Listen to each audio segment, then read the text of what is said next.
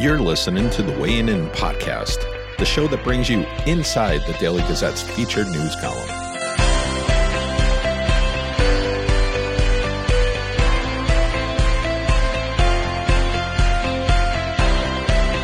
And now, here's your host, writer of the Weighing In column, Andrew Waite.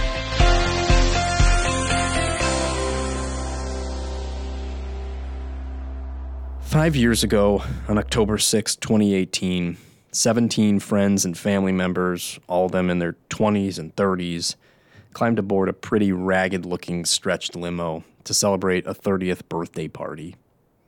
They were young parents and newlyweds. They were brothers and sisters.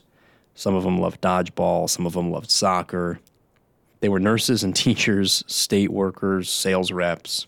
Tragically, we know what happened that afternoon.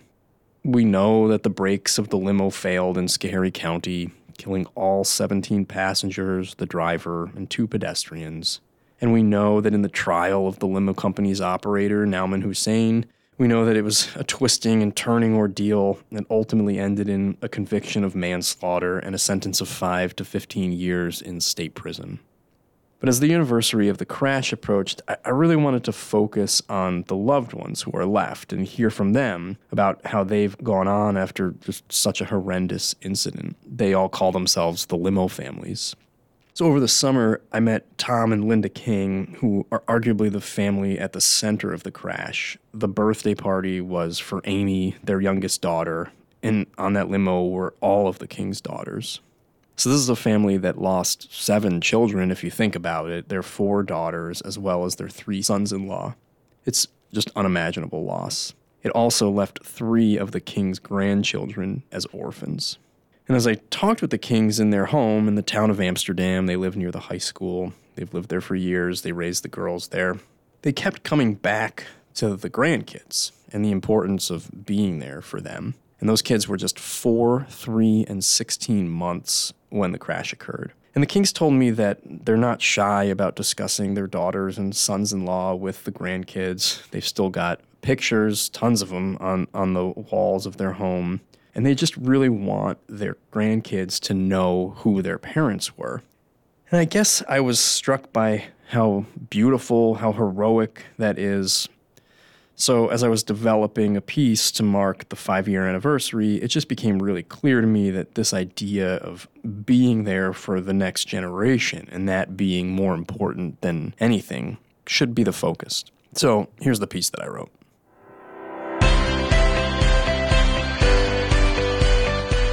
You're listening to the Weighing In podcast with columnist Andrew Waite.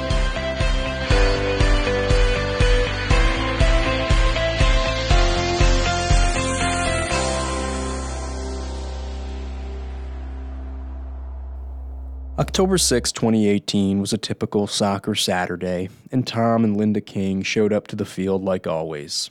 The Amsterdam couple watched their four year old granddaughter buzz about with her teammates as their oldest daughter Abigail coached the team like dad used to. Meanwhile, on the sidelines, Tom and Linda also helped chase after their 16 month old granddaughter, who wanted to kick the ball just like her big sister. It was a sparkling early fall morning, the trees above the grass bursting with color, and though the day started with routine, it promised to be memorable.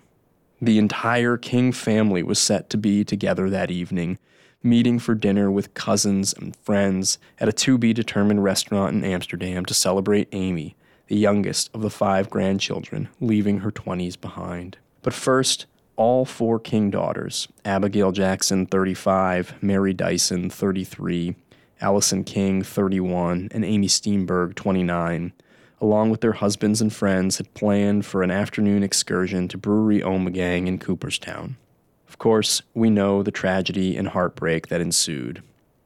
The limo's brakes failed on a steep hill in Schoharie County, killing all 17 birthday partygoers, all in their 20s and 30s, as well as the driver and two bystanders in the Apple Barrel Country Store parking lot where the white stretched Ford excursion hit a parked SUV and careened into a ditch. As news of the crash trickled into the Kings that afternoon and then crystallized with the sharp and chilling words of no survivors, Linda put on a brave face for a third grandchild, then just three, who rolled trucks and played with trains, oblivious to what had happened to his parents, Mary and Robert. In one crash, the Kings lost an entire generation of women. In one crash, three King grandchildren were suddenly orphaned. If the crash never happened, Linda King, now 75, believes she's, she'd have at least five more grandkids by now. Mary and Robert talked of having a second child. Allie wanted to be a parent. So too did Amy and Axel Steenberg, who'd been married just months earlier on a June day so hot that Amy had to run through a sprinkler in, a, in her wedding dress. Amy and Axel already had a crib in their basement, though the pieces weren't yet assembled. I'd have been babysitting them all like I did the other ones, said Linda, who had an eclectic working life that ranged from being a state accounting aide to a stay at home mom. I talked to her this summer. It was about a month after the conclusion of the trial of Nauman Hussein, the 33 year old limo company operator convicted of 20 counts of second degree manslaughter and sentenced to serve between 5 and 15 years in state prison. Five years on from the deadly crash that robbed the Kings of all four of their daughters, the hardest part may be the ways in which it put their lives on hold. The thing this tragedy really did was interrupt our life, and it's probably never going to wear out, Tom, 77, told me at his kitchen table, the same one the kids used to crowd around with friends after school. Sometimes Linda would look over and find new kids she'd never before seen sitting in her chair. She'd kick them out of the seat, but she'd always feed them. We wish it could all be back, but that's not going to happen, Tom said. And yet, even if the crash ground to a halt so much of the king's lives, they'd hard, they hardly remain stuck. They don't wallow in their grief. Instead, they relish the memories. The walls of their ranch home near Amsterdam High School are still full of photos. In the pictures, the four king daughters swing softball bats and juggle soccer balls. They hug their husbands and stand in front of pumpkins at Halloween. The memories are cherished, really, all that time we had with them, said Tom, a no nonsense U.S. Marines vet who lost his left foot in the jungles of Vietnam. We have a boatload of memories, and we have the next generation of kids that we want to help out. They think daily of their daughters. Abigail was the constant teacher. As a girl, she used to ask Santa for red pens. Mary, an Army vet, was the tough one. Allie was the free spirit and most naturally intelligent bringing logic to every family argument. And Amy was the adventurous caretaker, as comfortable reeling in a giant marlin in Hawaii as she was sitting with her new husband on the front porch watching deer scamper past. The Kings regularly share memories of their four girls and three sons in law with their orphaned grandchildren, whom the Kings watch several times a week. The kids live with the grandparents of the King's sons in law. We refer to their parents quite often when they're here, Tom said. They know what their parents look like. They, they know that they were here at one time. We talk about them a lot. But if the King home is full of memories, it's not a shrine frozen in time. The bedroom, once shared by Allie and Amy, is now a playroom for the grandkids.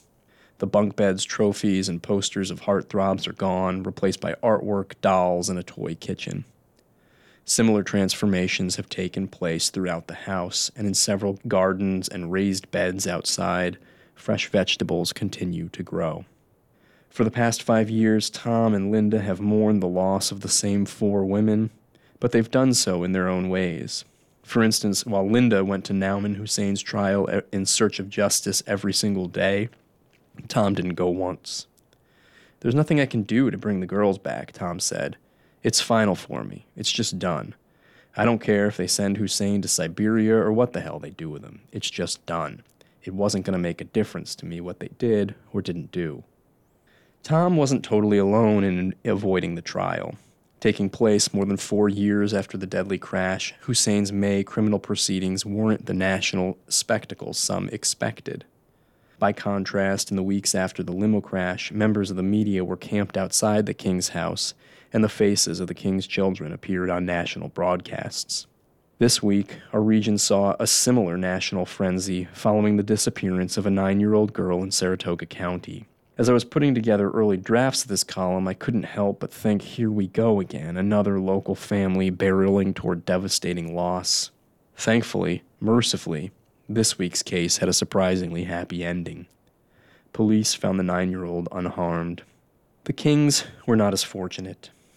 We've lived around it for many years. we've taken our lives and did the best we can with what we have, Tom said. Despite such unimaginable anguish, the Kings still discover happy moments, especially when watching their grandkids. Though small in stature, their grandson is particularly athletic, with skilled hand eye coordination helping him excel on the court and diamond. When his face lights up after a made basket or a base hit, Tom and Linda instantly see their daughter Mary's smile. You've got to live for the ones who are alive now, Tom said. You have to live for the ones who remain. That beaming young man, just starting to come into his own, was the same boy playing with trucks the day of the crash. The same little kid Linda had to be brave for while first absorbing the worst news anyone can receive. Sometimes, in the face of immense sadness, when the weight of the world seems stacked against you, that's when the children get found. Thanks for listening. I'm Andrew Waite. You can email me at awaite, A-W-A-I-T-E, at dailygazette.net or call me at 518-417-9338. Take care.